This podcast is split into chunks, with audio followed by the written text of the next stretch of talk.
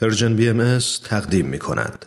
و ما روزها و هفته هاست که از تهاجم سیلاب های ویرانگر حداقل در 24 استان ایران میگذره و بسیاری از هموطنان عزیز در این استانها که از این بلای بی امان آسیب های کلان و غیر قابل جبران دیدند و آواره و بی خانمان شدند همچنان به دنبال سرپناهی امن برای خود و عزیزانشون میگردند.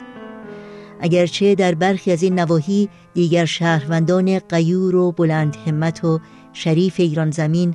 برای کمک و امدادرسانی به هموطنان آسیب دیده خودشون به پا خواستند و با تهیه نیازهای اولیه مثل آب آشامیدنی، غذا، پوشاک، چادر و غیره مرهمی بر دلهای شکسته اونها نهادند. اما شدت و وسعت خرابی های ناشی از سیل اونقدر زیاده که هنوز بسیاری از این آسیب دیدگان در مناطق سیل زده از همین کمک ها و امدادهای اولیه نیز محرومند.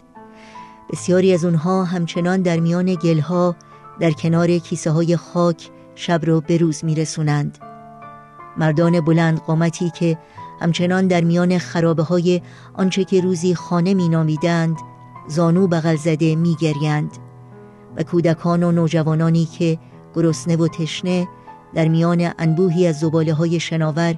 در انتظار آب و غذا سرگردانند و سالمندانی راه گم کرده که با عصا در میان سیلاب ها به دنبال راه می گردند. آجزانه دعا می کنیم و امیدواریم که با یاری پروردگار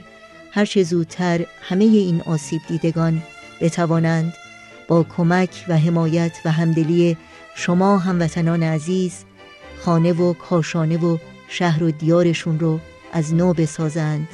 و بار دیگر سرزمین ایران رو سربلند و آباد کنند.